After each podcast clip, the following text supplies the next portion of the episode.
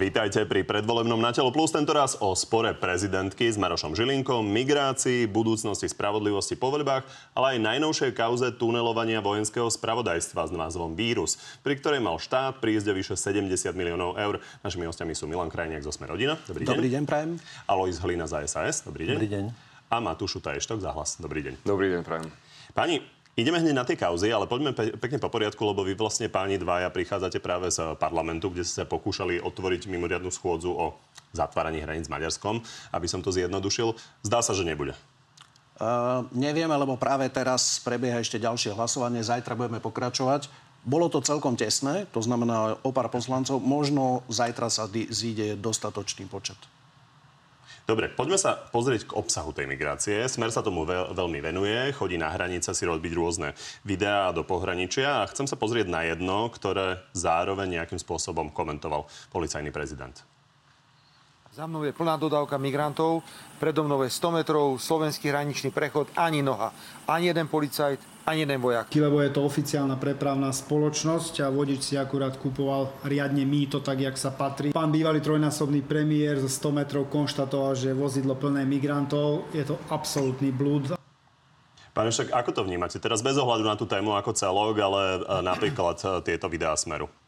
Ja to v prvom rade vnímam ako zasahovanie policajného prezidenta do predvolebnej kampane. Nechápem, prečo má policajný prezident neustále potrebu v tej bielej košeli bez uniformy si vybavovať účty s politikmi. Prepač, ja tomu nerozumiem. Sledoval som aj jeho dnešnú tlačovú konferenciu, ktorá bola zase politickou tlačovou konferenciou. A tam povedal, že on teda nevie na 100%, či tam v tej dodávke tí, tí migranti neboli nevie to povedať, že či bola plná alebo nebola plná migrantov. Tak ja by som pánovi Hamranovi odporúčal, aby sa nevenoval ani pánovi Ficovi, ani pánovi Krajňakovi, ani pánovi Hlinovi, ani nikomu inému, aby si sa venoval svojej robote, aby si konečne dal ušiť uniformu, aby ju nosil s hrdosťou, aby tak nerobil hambu policajnému zboru.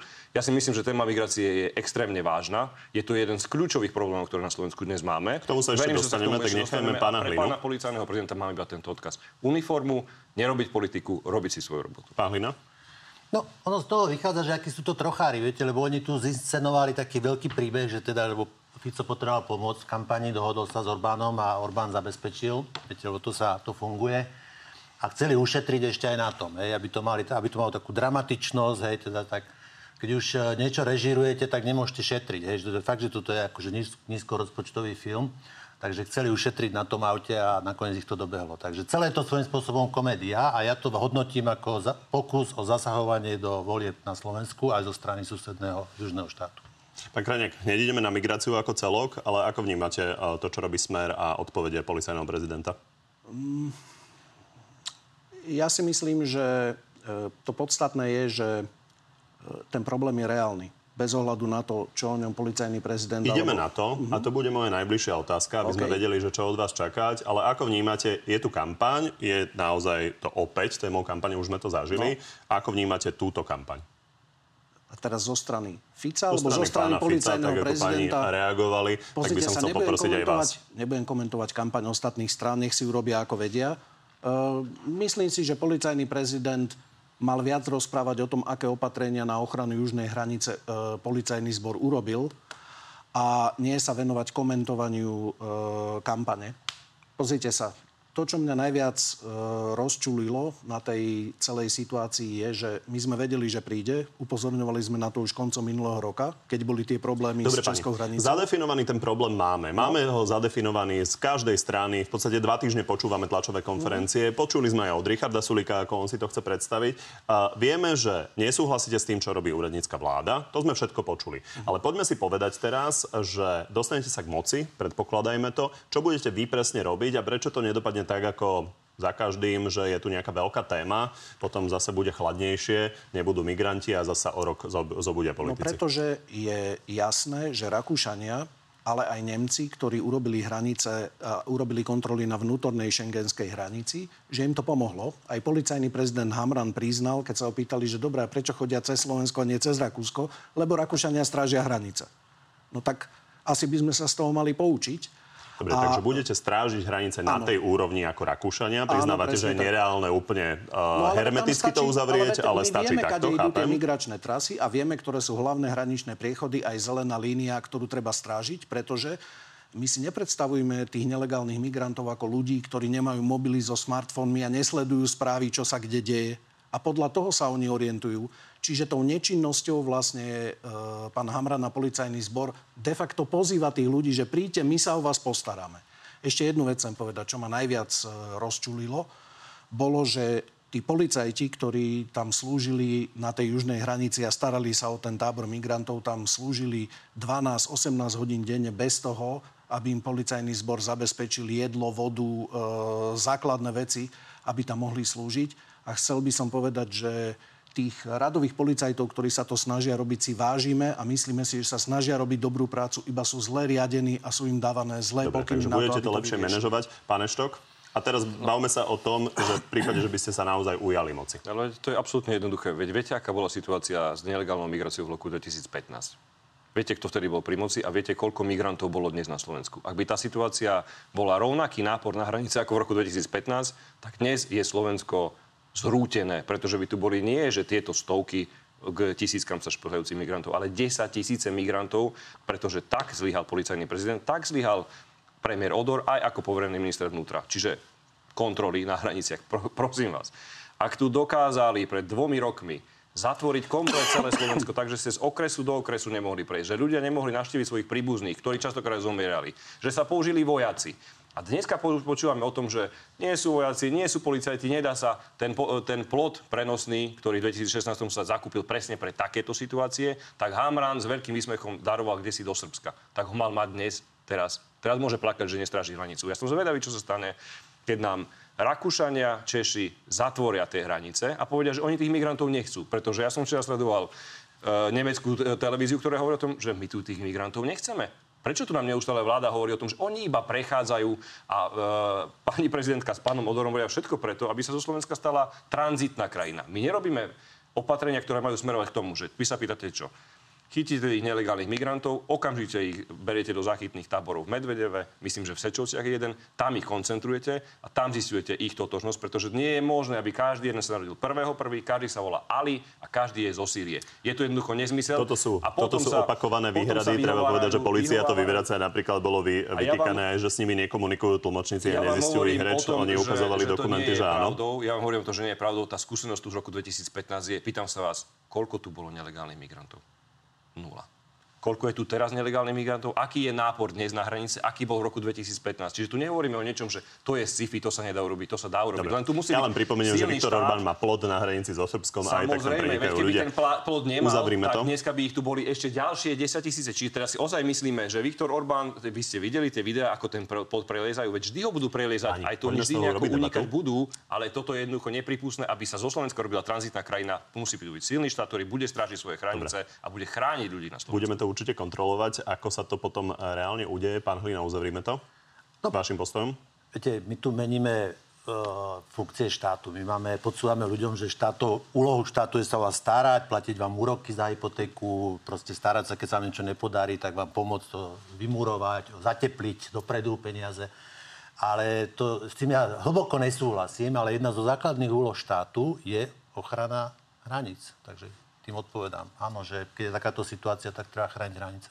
Navyše, ak vieme, a samotní policajti, ktorí tých migrantov sa snažia registrovať, hovoria, že vedia veľmi dobre odhadnúť a vidia, že absolútne minimum tých nelegálnych migrantov je naozaj zo Sýrie. A e, vieme aj z minulosti, vieme aj dnes, že napríklad je tam veľmi veľa ľudí z Balkánu, e, z kriminálnych štruktúr, ktoré takýmto spôsobom sa snažia legalizovať v rámci EÚ. A bez ohľadu na to, ako dlho si pán minister vnútra, premiér Odor a pán policajný prezident budú predtým zakrývať oči, tak nakoniec to budeme musieť riešiť. Dobre. A No asi to bude poďme riešiť. to- až poďme to, pani, uzavrieť, aby sme sa nebavili len o migrácii. Dnes už vieme, že tu boli traja teroristi. Traja teroristi, ktorí tu boli. Ja sa pýtam, Ktorých odhalila polícia. Po, veď práve, a koľko, práve. koľko ich neodhalila? Ja sa pýtam, potrebujeme ozaj čakať, kým sa tu stane nejaké nešťastie? Potrebujeme ozaj, aby sa tu diali veci, ako sa dejú v Nemecku, v Belgicku, vo Dobre, pani. Francúzsku? Budete to robiť lepšie, budeme to určite samozrejme sledovať a skontrolujeme to a dúfam, že teda o rok, keď budete pri moci vy, tak nebudeme mať podobnú situáciu a nebudú tí, čo budú v opozícii, vám nadávať a tvrdiť to isté. Ale poďme ďalej k sporu Zuzany Čaputovej a Maroša Žilinku. Ide o to, že prezidentka má právo disciplinárne raz, návrhnúť disciplinárne stíhanie generálneho prokurátora a chcela preto od neho podklady k paragrafu 363, aby na ich základe vlastne rozhodla, či teda disciplinárne stíhať alebo nie. No a Maroš Žilinka to odmietol a včera zvolal vyhlásenie, na ktorom povedal aj toto sa ma nepodarilo skrotiť ako takého divého psa na to, aby som stal v jednom šíku s tými, ktorí stále majú plné ústa akejsi očistý spoločnosti. Pán Kraniak, e, vy máte blízko k e, pánovi Žilinkovi, častokrát obhajujete jeho názory. E, aj tento raz stojíte za ním v tom spore s prezidentkou? No, myslím si, že každý, kto si pozrie ústavu, tak vie nájsť hlavu 6, článok 102, písmeno R, kde sa píše, že pani prezidentka má právo vyžadovať informácie potrebné k výkonu jej funkcie od členov vlády. Aj mňa pani prezidentka veľakrát ako člena vlády požiadala o informácie, vždy som jej poskytol akékoľvek, lebo je to jej ústavné právo a moja ústavná povinnosť.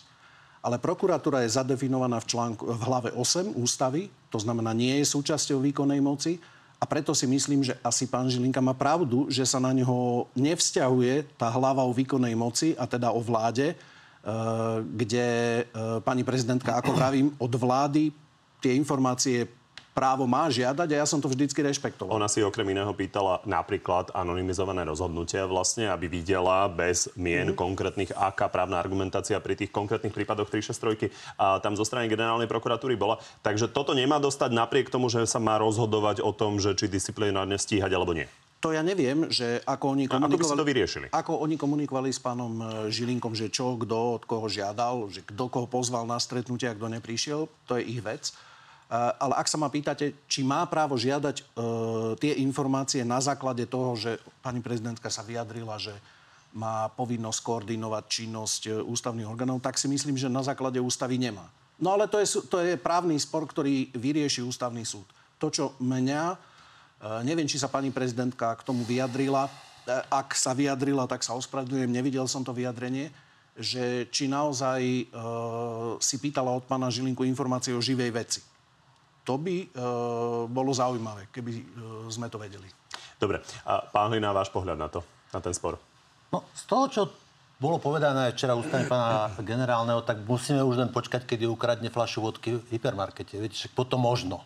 Hej. Ja teda neviem, že naozaj, ak niekto má tú právomoc disciplinárne konať, tak uh, mal by mať nejaké podklady k tomu, aby mohol rozhodnúť. A teda, že toto ma fascinuje na tom, že lebo tam je logika veci tej nesedí. Či na, napríklad, čo sa má rozhodnúť? Či fakt budeme čakať iba, keď ukradne flašu vodky a vtedy to už bude disciplinárne? Či môže vydávať rozhodnutia lárom, fárom, mirnix, dirnix?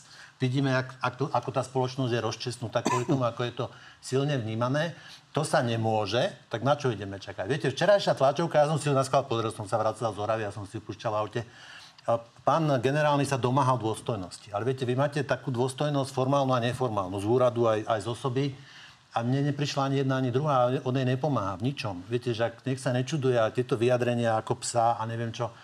Uh, celé zlé. Ja si myslím, že už tá vojna, čo je medzi v, v polícii a teraz otvárame ďalší front, ktorý je úplne zbytočný, a skončím, pardon, a najzbytočnejšie na tom celom bolo ten úvod jeho tlačovky, kde on povedal, že on sa 3-4 mesiace k tomu nevyjadroval, lebo idú voľby a nechcel zasiahnuť do volieb a 10 dní pred voľbami zvolá tlačovku. Dobre, posunieme to ešte ďalšou otázkou. Ale pán Eštok, váš pohľad na to, uh, možno príklad z vášho tábora. Viete si predstaviť, že by prezident Gašparovič žiadal o súčinnosť generálneho prokurátora Jaromíra Čižnára a on by ho odmietol?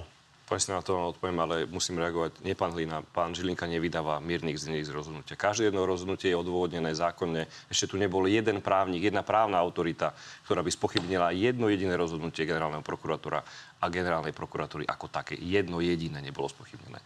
Druhá vec, a toto musím nadviazať, pretože toto je podstatne dôležitejšie a tu odpovedám aj na vašu otázku. Viete, prečo bol odvolaný pán Šimko, teda údajne podľa pani prezidentky? Pretože si od pána Hamrana pýtal informácie o živom spise. O živom spise vtedy zásahu NAKY na PPAčku. Čo sme sa dozvedeli včera? To je podstatné. To ste tu mali pustiť. Nie o akomsi psovi. Ja chápem, že potrebujete nejaký bulvár. Mali ste tu pustiť informáciu o tom, ako hovorí pán... Pán Eštok. Informácie o prosím vás, z toho, že obsovi. bulvár. My sa tu bavíme ja, ja o vážnych nedovolil, ja ústavných by som si vás veciach. nikdy Toto prebehlo všade médiami ako príklad emotívnych vyjadrení Nikdy pána Žilinku, ktoré možno nemali až taký tom, obsah. Že podstatne dôležitejšie a obsahovo kľúčové je to, čo povedal pán Žilinka. Že pani prezidentka si v roku 2021 zavolala pána generálneho prokurátora a pýtala sa na základe ťahákov, ktorá dostala od prána Lipšica pravdepodobne, informácie o živom spise. O spise na policajného prezidenta vtedy, pána Kovažika, ktorý je dnes obvinený, myslím, že za chvíľku bude stať pred súdom. Toto je absolútne nepriateľné. Dobre, zaujímavá a otázka. na vašu otázku, A vy si viete na predstaviť. otázku, na ten zvyšok, ten zvyšok je nemohol poslať, keď to boli neživé veci? Tu je zase ústavná debata. Pani prezidentka, ja neviem, ako si tú ústavu prečítala, pretože ak ona má tú kompetenciu, že vymenovala generálneho prokurátora, to neznamená, že ona má akokoľvek roz, e, zasahovať do jeho rozhodovacej kompetencie. To je spor, ktorý vyrieši ústavný súd. Rozumiem. Ale tu mi ešte dovolte dve vety. Tá prvá je, ja mám informácie, že pani prezidentka, a tu je odpoveď aj na vás, pán Hlina, že prečo pán Žilinka prišiel teraz týmto. Pretože pani prezidentka má od pána Žilinku od marca alebo apríla tohto roka pozvanie na stretnutie, na ktoré pani prezidentka nereagovala. Takéto pozvanie od pána prokurátora počul som, že bolo dvakrát dokonca. Pani prezidentka nemá záujem sa s pánom prokurátorom stretávať, aby jej vysvetlil veci o tom, ako funguje 363, kto to rozhoduje, ale má záujem ho očierňovať takto na verejnosti. A zase zapýtam, inštruuje v tom Daniel Lipšic, ktorý jej dáva ťaháky, ako sa má pýtať na živé veci. Je to nepripustné. A Dobre, si ja len pre poriadok za prezidentský veta- palác poviem, že oni tvrdia teda, že tým e, tou nekomunikáciou e, odpovedal pán e, Žilinka aj na možnosť stretnutia. A keď teda budú zverejnené nejaké správy, tak potom, čo pani prezidentka povie, že to, že To ja klamala? netvrdím, ja len hovorím, čo oni povedali, lebo A to nie je prezidentský palác, ja to dodávam za nich tak, ako to dodám za Roberta Fica Viete alebo Richarda Sulika. že by Robert Fico si zavolal e, generálneho prokurátora pána Čižnára tom čase a pýtal sa na akékoľvek živé veci, na akékoľvek živé spisy. Čo by ste robili vy, novinárska obec, ako by ste reagovali, ako by ste išli ukrižovať pána Čižnára a pána Fica? Ja sa pýtam, prečo keď teda padne komu padne, nie je tu rovnaký meter a prečo nie ste taký kritický ani ku pani prezidentke? Prečo to tak Mojou je? úlohou je sa vás to pýtať. A ja Treba to- ja to tak verejne že najvyšší hovorím ústavní činiteľia sa médiám. zoznamujú aj so správami SIS, ktoré obsahujú rôzne To citlivé informácie. Pán Hlina, To veľmi a, dobre viete. Asi by ste mali na to odpovedať a posuňme to ešte ďalej. No a sa skúsim vrátiť tomu, čo som už povedal, že viete, keď e, pán generálny sa dovoláva dôstojnosti, hej, chce byť, nebyť, nechce byť úradníkom, chce byť GP a chce mať červený koberec e, a nevie si to vydobiť svojim zjavom a svojou komunikáciou, chce si ju to len formálne, tak aspoň nech, keby mu niekto poradil, že nech nerobí veci, ktoré mu fakt, že prudko znižujú tú stoličku, na ktorej sedí. Hej. To, čo včera stváral, to nebola tlačovka generálneho prokurátora. Obava To bol- pánov bol- toho, že by sa mohli, mohli vynášať živé veci? A to není Nie, obava. pána Hlinu sa pýtam. Viete, ja som tam nebol pri tom stretnutí. To je tvrdenie proti tvrdeniu. Ja, e, Z toho, čo som počul, tak bol pán generálny a pani prezidentka. Ináč to je dosť také zásadné, že ja s niekým, s kým som asi na štyri oči budem hovoriť, čo sa ma on pýtal, čo keď to on poprie. Viete, to sú také veci, ktoré v zásade by sa nemali používať. V politike sme to zažili už veľakrát. Poďme, ale pán Krajnek, musíme z toho mať debatu, aby sme sa No. dozvedeli od všetkých troch všetko, takže ešte to posuniem a môžete pokojne dodať to, čo ste plánovali. Je to stále o Maroš- Marošovi Žilinkovi. A, takže ešte jedna vec. On e, na tom včerajšom vyhlásení e, povedal aj taký tajomný odkaz. Poďme sa pozrieť, ako to presne znelo.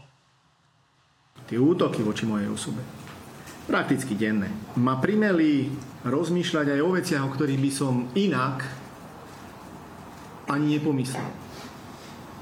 Za normálnych okolností. Neuvažoval by som nad nimi. On už teda vyvrátil, že prezidentská kandidatúra to nebude.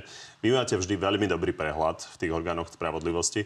Máte predstavu, že čo sa ide udiať? Je možné, že pán Žilinka odstúpi z funkcie, alebo je to niečo iné? Neviem, nemám o tom predstavu. Pána Žilinku som stretol naposledy možno pred rokom a pol, keď sme mali spolu na hodine otázok v parlamente odpovedať na otázky poslancov, takže vôbec neviem, čo ty myslel.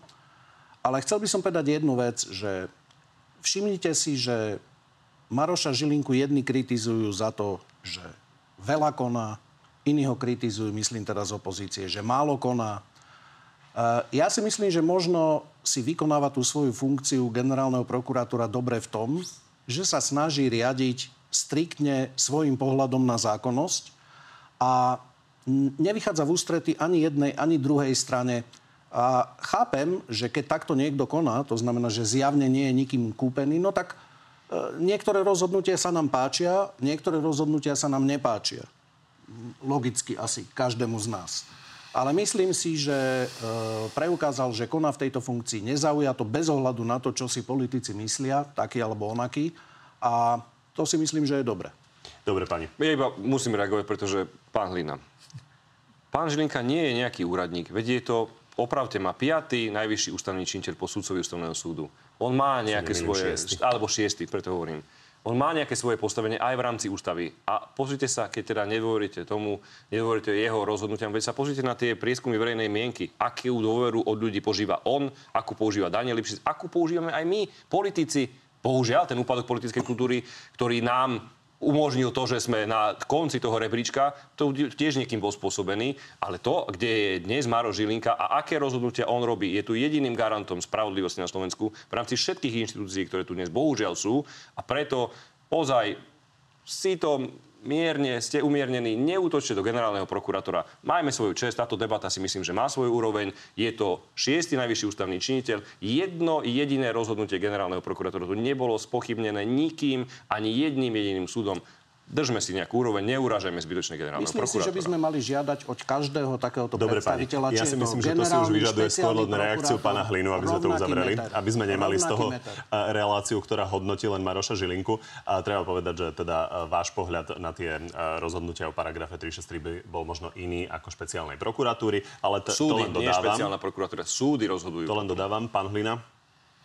Možno, že ako na to zareagovať, že oni to v sebe asi majú niektorí tí ľudia, viete, že ten gen toho, že ten červený koberec a kľúčka a poklonte sa. A sú potom ľudia, ktorí sú slobodnejšie mysle, hej, ktorí si myslia, že minister má slúžiť, hej, štát má, hej, má nejaké funkcie a To sa zhodneme, potom sú iní, ktorí úctu. si myslia, že treba teda otvárať dvere, na- dvere na Bavoráku. No ja z tejto generácie nie som, a pritom som starší od vás, neviem, že, čo do vás vštepovali ako malého chlapca. Čiže uh, pozrite sa, uh, prísne vzaté, pán generálny prokurátor je úradník, nie? Však není úradník, ja neviem, prečo Nie, tak trvá na tom, ako že nie je, veď, a minister je primus unter pares, či ak sa to hovorí, že prvý medzi rovnými, či niečo také. Takže prečo tu máte predseda tendenciu zbošťovať niekoho? Ja napríklad neverím v to, že on je jediný symbol, on je tá skala, na ktorej stojí spravodlivosť Slovenska. Nebláznime, prebo. Ja tomu nedôverujem, že na jednom záleží. Čo keď, čo keď dostane COVID a čo potom sa spravodlivosť zrúti? Pýtali Viete, ste sa ma, že čo mne vštepovali. Mne rodičia dokončil, vštepovali že? slušnosť a úctu k ľuďom a tak sa snažím dnes správať. Ja, ja? si nemyslím, že je Dobre, jediný dôvod sa A týmto to už naozaj uzavriem. A poďme na dnešnú hlavnú správu dňa a to je akcia Vírus. A tu vidíme článok o tom, je to akcia NAKA, ktorá sa týka tunelovania vojenského spravodajstva so škodou podľa policie 74 miliónov eur minimálne z roku 2013 až 2020. Je to spôsobenia ministrov uh, Martina Glvača a Petra Gajdoša, teda ministrov obrany za Smer a SNS. Pán Krajňák, vy ako vnímate tie prvé správy, ktoré ste zatiaľ počuli? Bola už tlačová konferencia? Zatiaľ si na to neviem urobiť názor, pretože väčšina tých informácií, alebo teda tá podstata tej kauzy, čo sa má týkať, sú nejaké utajované e, nákupy, alebo teda nákupy realizované v utajenom režime. Ale nie je to pre sa určite asi- úplne e, nová téma, vzhľadom na to, že sa to do veľkej miery podľa Jaroslava Naďa týka tých vecí, ktoré sa komunikovali vlastne už pred minulými voľbami. No len e, problém je v tom, že naozaj ja vôbec neviem, že čo teda ministerstvo obrany alebo vojenské spravodajstvo, teraz vlastne neviem, kto z nich, mal nakupovať.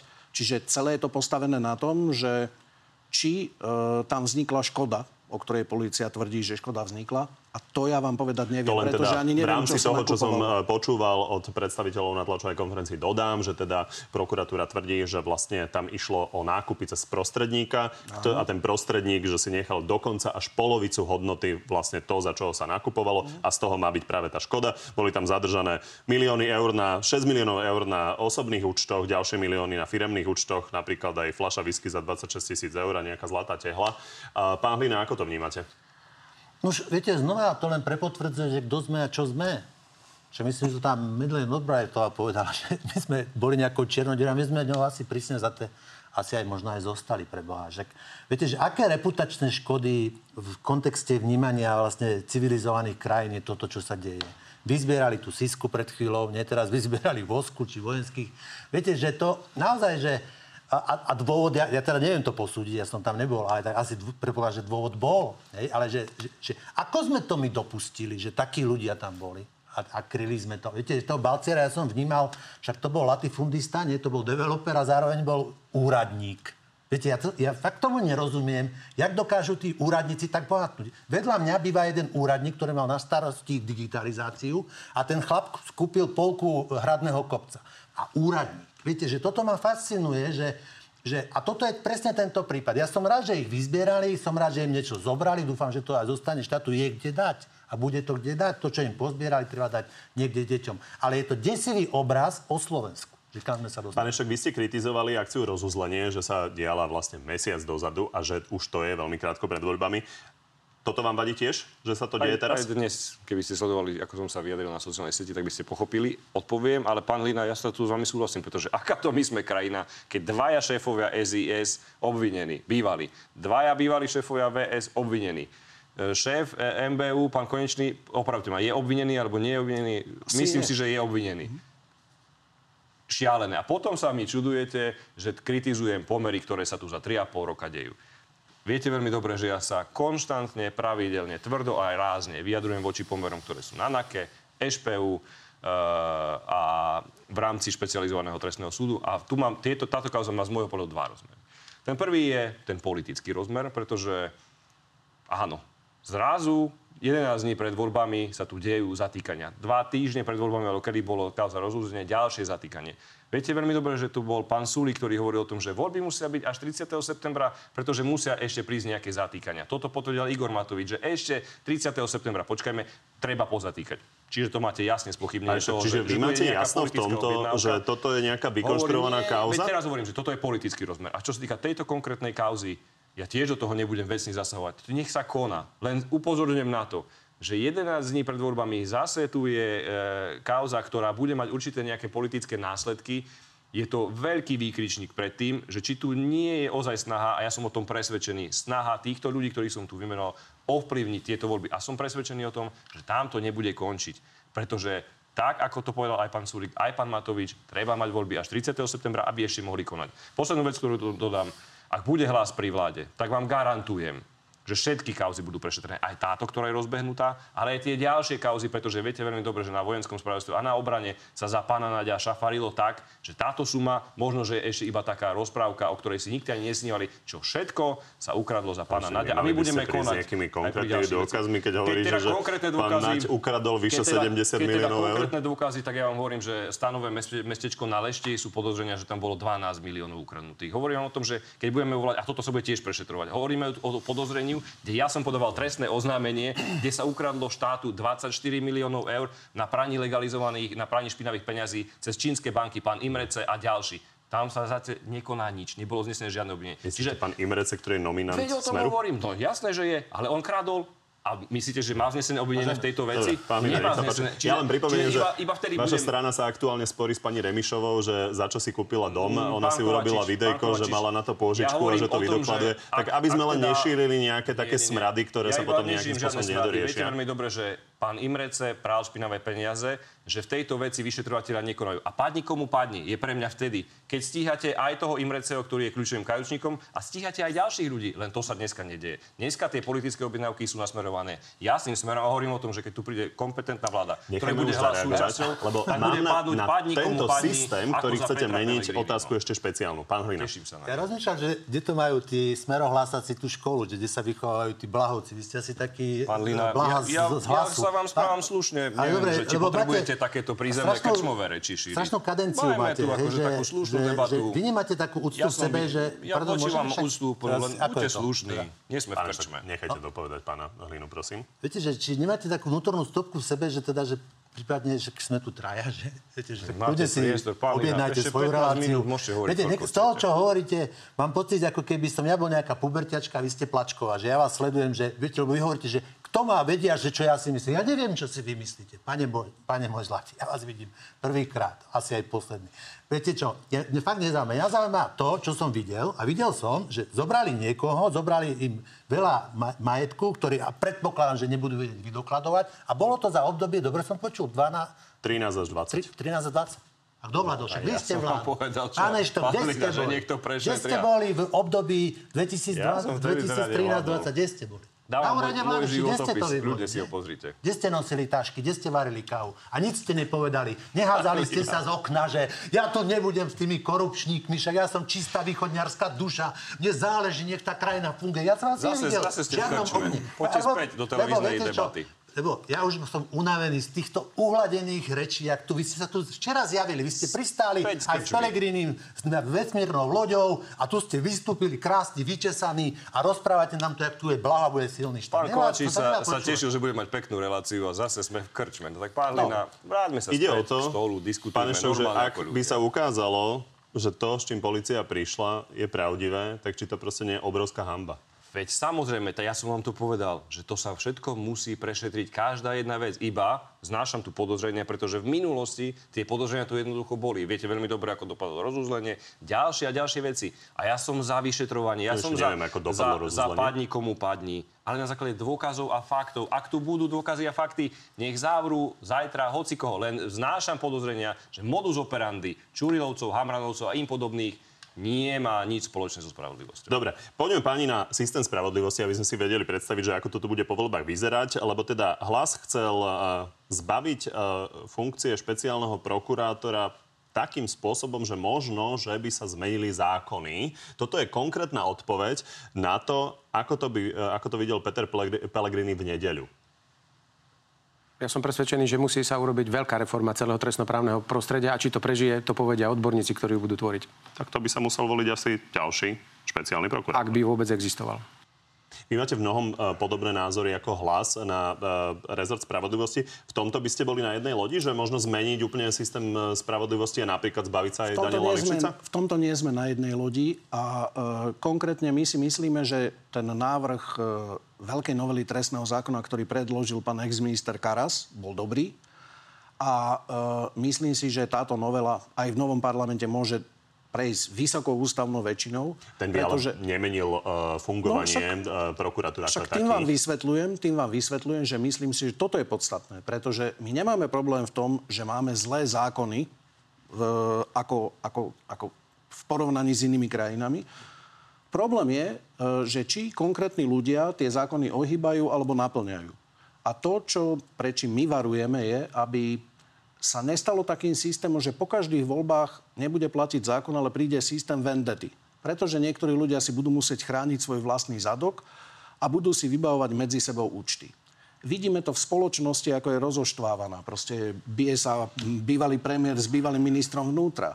E, Bijú sa teraz už politici na ulici. Chápem, ale ostaňme pri To, tej systematike, aby sme potrebujeme, mali je- predstavu, no. akú má Milan Krajniak a sme rodina. No na- Takže hlas hovorí, že možno by malo prejsť e, veľké, veľké zmeny na úrovni prokuratúry, možno nejakým spôsobom zmeniť kompetencie. Toto by ste teda Ja nechali myslím- tak, ako to je? Ja si myslím, že treba iba vyžadovať, e, a veľmi dôrazne, aby bol dodržiavaný zákon. A keď niekto zákon poruší, ako napríklad máme 19 rozhodnutí ústavného súdu, kde buď NAKA, alebo ministerstvo vnútra, alebo USP, alebo špecializovaný trestný súd, alebo najvyšší súd porušil ústavu alebo ľudské práva obvinených, obžalovaných, tak si myslím, že treba ísť prípad od prípadu Rozumiem, a ale riešiť systematiku to, zachovať. systematiku zachovať a myslím chápem. si, že sa to dá riešiť disciplinárnymi stíhaniami. Veď uh, vieme stíhať policajtov, vieme stíhať prokurátorov, Chápem, disciplinárne. Pán Eštok, uh, vy chcete mať premiéra, chcete, aby uh, hlas nejakým spôsobom teda lídoval tej budúcej vláde, tak vy ste expert na spravodlivosti, tak uh, možno by bolo dobré, aby ste dodali vlastne, že čo tým Peter Pellegrini presne myslí. On hovorí, odborníci majú povedať, ale s čím vlastne idete do volieb? Chcete zrušiť špeciálnu prokuratúru? To je váš program? Ja by som bol veľmi rád, keby Peter Pellegrini bol premiérom. Som presvedčený o tom, že by priniesol pokoj a stabilitu na Slovensku. A preto a aj otvoril túto tému, pretože si myslím, že po 30 rokoch existencie samostatnej Slovenskej republiky sa treba pozrieť nie len na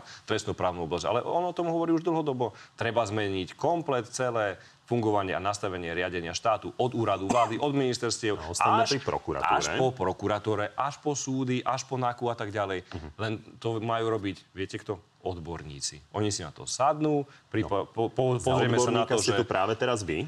My máme tých odborníkov, verte mi, že No, oveľa povedať, kvalitnejších ako som ja. zrušiť špeciálnu No, ja prokuratúru, s tým idete do volieb? Veď ja vám vravím, určite s tým nejdeme do volieb. My ideme do volieb so silným štátom, pomoci ľuďom, ochranu pred migrantami. A nejdeme so zrušením A ešte, e, či je dobré vlastne uh, ísť do volieb s tým, že chceli by sme niečo urobiť Ale tak na my, tej my nehovoríme prokuratúre. niečo, veď my vám hovoríme, že čo presne chceme urobiť. Pomáhať ľuďom na Slovensku. A v rámci tejto trestnoprávnej oblasti chceme sa pozrieť na to, že či dneska nie je už priestor na to, aby sa tu ozaj neriešila takáto kriminalita, ako sa tu dneska rieši takýmito inštitúciami, ako sa rieši. Ale viete veľmi dobre, že tu bude obrovský problém. Napríklad s mafiou, ktorá tu z Ukrajiny prichádza. Napríklad s nelegálnymi migrantami, ktorí tu možno, že vytvoria podobie Ja sa pýtam na tie inštitúcie, ale je vaše dobré právo neodpovedať, Preto tak poďme hovorím na pána Hlinu. inštitúciách, že toto má byť náplň tých inštitúcií, aby chránili ľudí na Slovensku. Chápem. A nie, aby tu bojovala a tu súhlasím s pánom pomáhať ľuďom to všetci páni tuto podpíšu, tak poďme na pána Vy ste sa Hlinu. pýtali, s čím ideme do volieb. Tým, To že chceme pomáhať Ja som sa ale na konkrétnu vec s tými Ja vám inštitúciami. konkrétne hovorím. Dobre. Možno po, po, dobre aj konkrétne s tými inštitúciami, Konkrétne ale vám pán Hlina, hovorím, poďme na vás. pozrieme Pán Hlina, a a zoptimalizujeme. pánov, pánov z, sa pýtame tu na pána Lipšica, na druhej strane vás sa chcem opýtať inú otázku. Vy kritizujete pána Maroša Žilinku, čo, takže vy idete napríklad do volieb s tým, že meniť zákon a dostať funkcie pána Žilinku? Ja idem do volie, zajtra idem na Orov rozdávať metr, nech ľudia dobre merajú. A viete, ja, moja pozícia je trošku špeciálna pozícia uh, Sacky je, je v tejto veci nejaká. A ja, viete, tu na pán Eštok je odborník na správnictvo a teraz sme sa dozvedeli, že vlastne není odborník. Ja som teda Ja som určite... skromný. Ja nie som odborník na, na spravodlivosť a na vašu otázku. A Personál, viete, nie každá nominácia sa vydarí a to ešte neznamená, že tá, tá pozícia, že treba zb- zbortiť aj tú pozíciu. Hej. Čiže ako, ako, ako existujú nejaké mechanizmy na to, ako vyriešiť zlú a nešťastnú personálnu nomináciu, tak sa tým treba asi možno No, zaberať. ja som vám dal medzi tie hlavné okruhly e, budúcnosť, budúcnosť spravodlivosti po voľbách, tak e, nemôže tu byť na každú tému e, odborník za každú problematiku, takže vy tu dnes zastupujete Mariu Kolíkovú, tak nám povedzte, aká je predstava vás o spravodlivosti po voľbách, ktoré inštitúcie treba nejakým spôsobom do nich zasiahnuť, meniť, personálne inak obsadiť. Ja tak takto, viete čo, tu mám, e, som si to zobral, tu je priority ekonomického rastu, je tu kapitola spravodlivosti, by som mohol zacitovať, ale z toho, čo som si to pozeral, tak e, nemám vedomosť o tom, že by sme chceli niečo rušiť.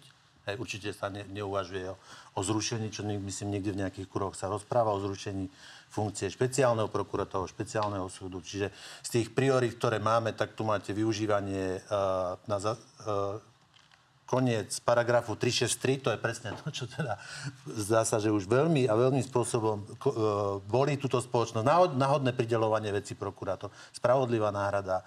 A je tu taká čo možno aktuálna doba, teraz sex bez súhlasu ako znásilnenie a častejšie využívanie alternatívnych. Potom strategické e, priority, stabilizácia ústavy, zmena prokuratúry na štátne zastupiteľstvo, modernizáciu občianskeho Tak sme sa k tomu zákonníka. dostali. Plná zmena prokuratúry na štátne zastupiteľstvo je pomerne výrazná zmena, takže to je asi to, čo by Saska chcela presadiť. A ako si to konkrétne predstavuje, bola možno tá otázka, ku ktorej som smeroval. Pani, poďme ale teda... Môžem chcete ešte jednu- niečo dodať? Nie, že vám to môžem prečítať, že ako si to predstavuje. Tak, Dobre. zistili sme, že pán Hlina vie dobre čítať. No. Ja by som už tiež potreboval okuliare s takými malými písmenkami, ale vy ste sa pýtali na prokuratúru, ale ja jednu konkrétnu zmenu chcem povedať. Uh, my si myslíme, že by mala byť inak riadená polícia. To znamená, že ak ľudia chcú mať istotu, že to nebude iba systém vendety vždycky, že jedna skupinka sa vymení za druhú a budú si navzájom vybavovať účty, tak my sme presvedčení, že treba nájsť do vedenia polície ľudí a medzi tými 18 tisíc policajtami sa určite dajú nájsť, ktorí nie sú spojení ani s tou skupinkou, ktorá tam fungovala, e, zjednodušene povedané, Gašpar, Beder a spol, ani s tou skupinkou Hamran, Čurila a spol. Iba vtedy, pokiaľ sa nebudú vymieňať tieto dve skupinky, tak môže dôjsť k nejakému upokojeniu v spoločnosti nie k zákonu vendety, ale k tomu, že sa bude postupovať striktne podľa zákona. A celé tajomstvo to, toho, či- ako to dobre urobiť, je to, kto bude rozhodovať o tom, že tí Presne ľudia tak. nie sú spojení s tými alebo A onými a opäť to budú sa dá politici. odčítať, to znamená, každý policajt, každý prokurátor, každý sudca sa podpisuje pod vlastné rozhodnutie. Myslím teraz vyšetrovateľia NAKA a tak ďalej, prokurátori. To je jedno, či špeciálny na generálnej prokuratúre. Tak si tie rozhodnutia môžeme pozrieť. Pozrime si autoritu ústavného súdu, ako sa k ním vyjadruje a na základe toho urobme vyhodnotenie a povedzme, títo ľudia majú pokračovať, títo ľudia majú ísť preč. Dobre, pani, poďme ešte na povolebné scenáre. Momentálne sa stá, zdá, že sú na stole vlastne dva. Oba s hlasom. Čiže či bude e, vláda okolo progresívneho Slovenska alebo okolo Smeru. No a aj keby teda vlastne išiel hlas do vlády s progresívcami, tak e, by vlastne museli vyriešiť zrejme ešte jeden e, problematický spor z KDH a to dostáva vlastne na stôl všetky kultúrno-etické otázky. A toto je len jeden príklad za všetky. LGBTI to nazývate, že pliaga? Mm, aj korupcia, aj LGBTI môžu zlikvidovať národ ako taký. Pán Hlina, nie je vláda liberálov, ktorých tu dnes uh, zastupujete, teraz myslím tú stranu SAS, uh, z KDH proste vopred odsudená na, úspech, na neúspech kvôli takýmto veciam? No, fakt mi je svojím spôsobom ľúto, že proste tie, takéto slova, ja som sa aj za to ospravedlnil, teda, uh, teda za neho, nie, ale v mene tých kresťanov, ktorí si myslím, že to cítia rovnako za tie slova. Je. A on ešte aj pridal, však uvažne manželky, viete, že my sme sa dopracovali, že v 21. storočí predstaviteľ kresťanskej strany hovorí o čistote nemeckého národa, o čistote francúzského národa, hej, že sa to pomenilo, pomixovalo. Desivé slova, ktoré síce sa povedia takým sladkastým úsmevom, ale to, to vnútro je, je zlé. A teda, že či to je už vopred odsudené na neúspech, uh, viete čo, peniažky, peniažky robia svoje. Hej. A viete, to v KDH vždycky bolo a teraz možno poviem viac, ako by som mal. Za tú menovku na tých dverách zabudnete na veľa vecí, čo ste hovorili pred voľbami. Viete, že častokrát to tak aj dopadne. A... Počkajte, peniažky robia svoje, to hovoríte o budúcej vláde KDH z SAS?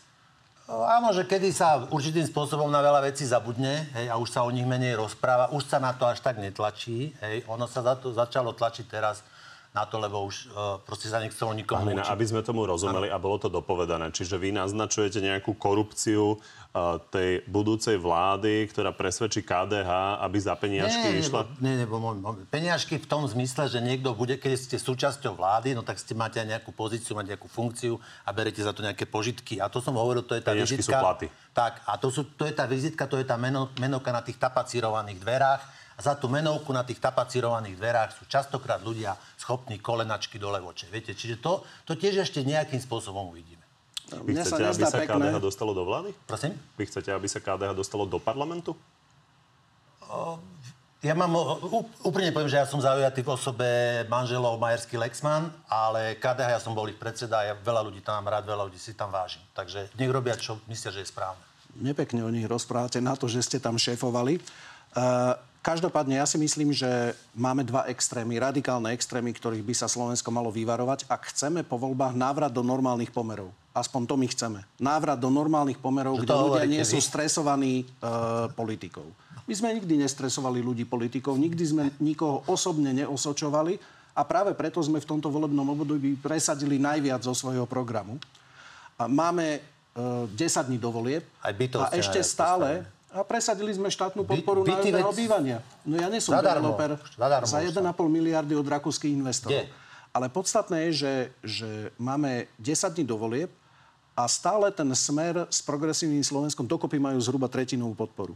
A ja chcem urobiť všetko preto, aby na Slovensku mohla vzniknúť vláda, e, v ktorej nebude ani smer, ani progresívne Slovensko. A myslím si, že ešte stále veľa ľudí sa rozhoduje. Pokiaľ chceme na Slovensku návrat do normálnych pomerov a pokoj, v politike a nie stresy a neustály chaos, ktorý vidíme teraz žiaľ už aj na uliciach miest. Veci uvedome, aký príklad tí politici dávajú ľuďom. Že po voľbách chceme riešiť spory akože bytkov, tak ak nechceme takéto radikálne extrémy, tak si myslím, že máme dostatok času presviečať voličov, aby mohla vzniknúť vláda aj bez smeru, aj bez progresívneho Slovenska. Slovenské voľby vždy priniesli nejaké prekvapenia, ale my sa tu samozrejme zatiaľ bavíme o scenároch, ktoré sa četajú. Takže, pán Hlina, chceli ste niečo dodať? Sekundovú poznámku, že aký príklad poskytujú politici ľuďom. To je tak famózne z tých vašich úst, z tej vašej hm? strany, ktorú vy predstavujete, že áno, aký príklad poskytujú hm? politici z vašej strany ľuďom? Povedzte. No Inšpiratívny? Ja si myslím, že Inšpirat... taký, Áno, je že to keď chcete v politike presadiť svoj program, tak nemáte osobne Bože osočovať môj, svojich oponentov. A myslím je... si, že sme presadili rodičovský bonus, dvojnásobné des. prídavky na deti, bezplatné dlhové a rodinné poradne, stovky nových detských írych po celom Slovensku a urobili sme to iba kvôli tomu, že sme v parlamente neboli pyšní a neurážali svojich partnerov a oponentov v médiách, neosočovali ich a preto boli ochotní s nami spolupracovať na presadení týchto vecí. To je v politike normálne a myslím si, že tak by to malo byť. Pán Hlina, keby ste sa dostali do parlamentu, prekruškovali sa z toho 150. miesta, tak keď bude vláda zo Sme rodina, tak vy budete proti? Ale znova, kto som ja? Viete, ja som... Uh... Keď bude väčšina 76, 7, 8, tak to bude dosť podstatné, kto ste vy, ak tam budete. Nie, viete, pre mňa je akože širší horizont. Skúste priamo odpovedať, že v prípade, že bude taká vláda, lebo hnusí sa vám to, čo hovorí uh, pán Krajniak, tak sa vás len pýtam, či takú toho. vládu nepodporíte. Chváli sa cudzím perím, pokiaľ to bola Matovičová agenda. Však vy ste Cudzím mali perím? stavať byty pre Boha. Rodičovský bonus bola najúspešnejšia sú- reforma a zmena dôchodkového systému, ktorú schválujú a podporujú 20 všetci voliči všetkých sú? politických strán. Kde sú, kde sú, kde vysia plienky faktom z Ale? Viete, ale že prosím vás akože- pekne, 30 rokov nikto nič neurobil. My napriek... vy ste to slúbili. Ale veď Ja sme nie, to aj ste to presadili. Presadili sme štátnu podporu výstavby Ja nájomného bývania. Zabezpečili sme nedostal, ale vy 1,5 ste slúbili, miliardy. Faktom je, že tie... 1,5 miliardy a a ten vlak je na kolajnici a už Kde? nikto ho nezastaví. Kde? No však máme podpísané zmluvy na zmluvy- Faktom 1,5 je, že tie fabriky eur, na navyše- prefabrikátové byty, ktoré sa mali herliť jeden za druhým, tak tu nemáme. Pán Kolár hovoril, že tri potrebujeme. Pán Eštok, vás sa opýtam niečo, na niečo iné, lebo hlas si teda uvedomuje uh, podľa všetkého, že môže byť veľmi drahou nevestou. A to sa prejavuje napríklad aj tým, že by chcel premiéra, aj keby nevyhral voľby. Pripomeňme si to z nedele. Aj v prípade, že by ste skončili ako druhý. Ak budeme mať dôstojný mandát, silný, ktorý nebude na 100 honov od víťaza, tak si myslím, že v rámci vyjednávania je všetko možné.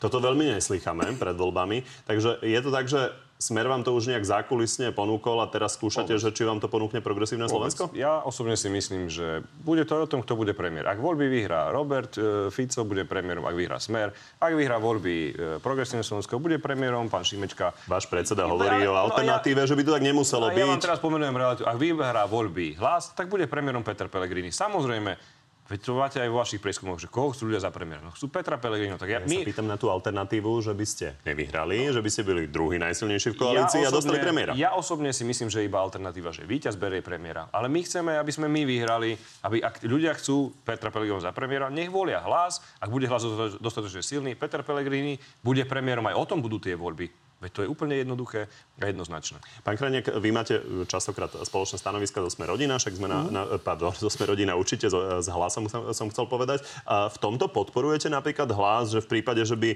nevyhral, tak aj tak by si vypýtal premiéra? Lebo pán Kolár povedal pred dvoma týždňami za znátelo, že on si vie predstaviť vládu s progresívnym Slovenskom, ale nie s Michalom Šimečkom na čele Mhm. ako premiérom. Uh, nevieme si predstaviť vládu s progresívnym Slovenskom, kde by uh, malo progresívne Slovensko pretlačať uh, svoju ideológiu, ktorú považujeme za škodlivú. No pán Ale- Kolár to áno. zúžil. Áno, na progresívne Slovensko Áno, možno áno. ale nie Michal Šimečka ako Áno. premiér. Tak či by ste hlas podporili, keby chceli niečo takéto žiadať? Nie, takto, že keď si máme, a to hovorím úplne s plnou vážnosťou, pozrite sa, keď si máme vybrať, keďže Smer a PSK považujeme za radikálne extrémy tej politickej scény, tak keby sme si mali vybrať, že kto z tých troch potenciálnych kandidátov e, by bol pre nás e, najpriateľnejší partner, no tak asi by to bolo e, hlas kvôli tomu, že vyzerá to, že minimálne sa snažia nejakým spôsobom zmeniť a odkloniť od toho smeru ja a nebyť smerom Bčko. ešte na niečo No? iné. V prípade, že by ste sa ocitli v takej situácii, že by sa tá vláda skladala, tak keď Boris Kolár povie, No, že my myslíte funkcie? podporujeme, podporujeme, áno, Myslíte podporujeme funkcie? Nie, túto snahu. Nie, to si myslím, že je uh, deliť kožu medveďa, ktorý ešte beha po meste, uh, alebo teda po lese, u nás na Slovensku niekedy aj po meste. Myslím si, že o tom, že čo je možné a čo nie je možné, budeme vedieť ráno 1. októbra zhruba o jednej hodine v noci a dovtedy špekulovať nemá zmysel. Presne tak. To, čo my chceme to robiť povedal je... váš predseda pred dvoma týždňami, preto sa na to No pýtam. však to, ja vám to nie je, že ja som si to ja vám vymyslel. môj názor a myslím si, že máme urobiť všetko preto a my chceme urobiť všetko preto, aby e, vo vlade nebol ani smer, ani progresívne Slovensko, lebo sú to radikálne extrémy. Pán Hlina, vy si viete predstaviť byť vo vláde, kde by bol na čele Peter Pellegrini? No tak povie, čo to nebude, ale viete, že my sme v takej dosť strašnej mizérii, že človek si bude musieť e, zjemňovať tie nároky. Hej, určitým spôsobom, v určitom momente. Ale presne asi tá odpoveď zacne sa bude musieť hodnúť s niektorými s kolegmi, ktorí povedali, že po, po tom 30. budeme múdrejší. Tak buďme múdrejší už teraz. Pán Krajniak povedal, že nebude pomáhať hlasu s tým, aby si presadili premiéra, aj keby boli druhí. Dobre som to pochopil? Nie, ja som iba povedal, že je zbytočné o tom špekulovať do jednej hodiny 1. oktobra ráno, pretože vôbec nevieme, ako sa vláda bude zostavať. Ale keby som si mal vybrať z tých troch strán, že e, koho by sme ako prvého, oslo- alebo s kým by sme si vedeli predstaviť, že budeme nejako uh, spolupracovať, tak z tých troch strán by to bolo určite Ale to ste hlas. nás veľmi nešokovali, keďže no. toto hovoríte mesiace. Pán Hlina, Však sme čitateľní. A premiér Peter, Peter Pellegrini a vy v jeho koalícii? No a u mňa je to, ako som už povedal, viete, u mňa je dôležité aj to, či ma ľudia vykružkujú a či sa poslancom stanem. A tu môžem slúbiť, že budem dobrý pomer cena, výkon za ten hlas dostanú ľudia fakt, že výkonnú mašinu, človeka pracovitého, vytrvalého. Ale viete, moje politické ukotvenie a nejaké rozhodovacie je, je také. Hej, čiže ja naozaj nemôžem tu nadeklarovať nejaké stanovisko strany SAS v tejto veci. Ja sa pýtam na Alojza Hlinu, lebo vy ste naznačovali rôzne Alois Hlina si vie negatívne pohľady na rôzne strany, takže či si viete predstaviť, že by ste za takú vládu zahlasovali? Tak viete, no keby za plotom e, stáli barbary, hej, viete, jak to hovorí v tom filme, tak a vy máte možnosť kývnuť Pelegrimu za mňa, teda osobne, keď poviem, tak asi by som si sa proste sa vyplakal do vankuša a tváril sa, že to vydržím. No. A zahlasovali za. No, pripúšťam, že by som... Hovorím, keby stáli barbári, čo asi budú za, za, za bránami, tak by som za to To je zahlasoval. republika? No so smerom, však tam tej vlčej stvorky je veľa, už teraz strašne veľa. Hej, takže Dobre páni, tak ďakujem, že ste prišli do Markizy. Pekný deň. ďakujeme na pozornosť. Z dnešného Na telo plus je to všetko. Prajem vám ešte príjemné popoludne. Pani, tak poďme na divácké otázky. Začnem Alojzom Hlinom. Je to v mnohých variáciách prítomné. Táto otázka asi tušíte aká. Juraj, chcem sa spýtať, do ktorej strany prestúpi, keď Saska neúspeje vo voľbách? Ďalšiu otázku. Veľa ľudí sa na to pýtalo. E, mňa to unavuje. Ja som kandidujem ako umiernený konzervatívec na, liber, na kandidátke liberálnej pravicovej strany. Som pravičiar, oni sú pravičiari. Tak to sedí. A čo bude, bude. A Sľuboval keby o 4 vernosť roky, manželke. keby o 4 roky, tak e, znova za Sasku. Prosím? Keby o 4 roky znova za Sasku. A ja neviem, čo bude o 4 roky. Uh, pána, pána Krajniaka Román. Pán Krajniak, nemáte to s tou pliagou trochu pomílené? Nezdá sa vám, že väčšou pliagou je znevažovanie kresťanských ideálov vašim šéfom, ktorý túto svoju ideológiu šíri násobne viac ako všetci LGBT ľudia dokopy? Myslím si, že rozdiel je v tom, že Boris svoj životný štýl nikomu nevnúcuje a nechce ho presadiť ako dokonca zákonmi, ako pravidlo, ktoré platí pre všetkých ľudí v spoločnosti. Ale že ho propaguje dosť, tak to je... No ale, ale to je jeho súkromný život, ktorý on nikomu nevtláča. Dokonca ani neodporúča. Na rozdiel od progresívnej transgender LGBT ideológie, ktorá sa chce presadiť do zákonov a nútiť všetkých, aby ju akceptovali, alebo boli trestne stíhaní, ak s ňou nesúhlasia. Mhm. Ale oni v prvom rade asi chcú nútiť uh, tie zákony, aby im dovolovali tie registrované partnerstva, či? Nie, nie, nie. Nie, Transgender ideológie ja považujem za zvrhle, ak niekto tvrdí, že mužom a ženou sa rodíme iba náhodou a každý potom má byť citlivovaný, aby si vedel vybrať e, podľa vlastného uváženia a seba určenia jedno zo 70 pohlaví. A toto nie je považujem- primárna téma tých To homosexuálov ja na považujem za transgender ideológiu a preto proti nej vystupujem. Hej. A Patrik, či vie garantovať, že hlas nevstúpi do koalície so Smerom s Ficom na čele, keďže strana sa oddelila od nich kvôli rôznym názorom? O tom, ako dopadnú voľby a ako bude vyzerať budúca vládna koalícia, rozhodnú ľudia. My sme to zopakovali niekoľkokrát. Čiže je to otvorené, uvidíme. Ľudia sa ale logicky pýtajú, že keď ste od nich odišli, tak potom sa s nimi spájať. Že to je otázka. My sme odišli z nejakých dôvodov, pretože sme tú politiku videli ináč. O tom, ako bude vyzerať vládna koalícia, my sa neplánujeme so smerom zlúčiť. My sme autonómna sociálno-demokratická strana, ktorá chce robiť sociálnu politiku na dlhé obdobie ešte na Slovensku. A ako bude vyzerať budúca koalícia? Ozaj, veď to nechajme na ľudí, ne, majme trošku úctu k ním. Už o 11 dní myslím, že sa to dozvedia. Martin, či nemá pri bitke Kaliňák Matovič deja vu, keď byl poslanca Martvoňa? To ja? Nie. Vôbec? Nie. Samo, má sa podľa vás žena primárne venovať domácnosti a výchove detí? Pýtate sa mňa. E, myslím si, že žena sa má venovať tomu, čo ona sama považuje za pre seba najlepšie. A mm, my iba chceme vytvoriť také podmienky, a to som sa snažil ako minister práce, sociálnych vecí a rodiny, aby ak žena chce venovať svoj čas deťom a rodine, aby to mohla urobiť, aby ju v tom štát podporil. A zase naopak, pokiaľ sa chce vrátiť do zamestnania po tom, čo e, dieťa odrastie, tak aby štát podporil zamestnávanie takýchto žien. Je to na rozhodnutí každej ženy. To ste samozrejme odpovedali ako minister práce. To sú náražky na váš konzervatívny background, na Ale to, to si posledný myslím. krížiak. Čiže autenticky si myslíte to, čo si naozaj odpovedáte myslím, ako akurát, minister áno, práce? myslím si to. Akurát si myslím, že, že štát to nesmie nútiť. Niko, štát nikoho nevie donútiť, že aby mal viacej detí a trávil s nimi viacej času. Musí vytvoriť priestor pre ženy, ktoré chcú mať deti a chcú sa vrátiť do zamestnania, aj pre ženy, ktoré chcú mať deti a chcú ich mať, dajme tomu, viacej a venovať sa im doma. A to som sa snažil robiť. Patrik, či si vie rovnako ako Erik Tomáš predstaviť sedieť vo vláde s Robertom Ficom? To je hypotetická otázka. Ja v prvom rade chcem urobiť všetko preto, aby hlas tej voľby vyhral. Bol by som veľmi rád, aby premiérom bol Peter Pellegrini a nad ničím iným neuvažujem. Máte menšiu predstavivosť ako Erik Tomáš? Asi áno. Ďakujem pani.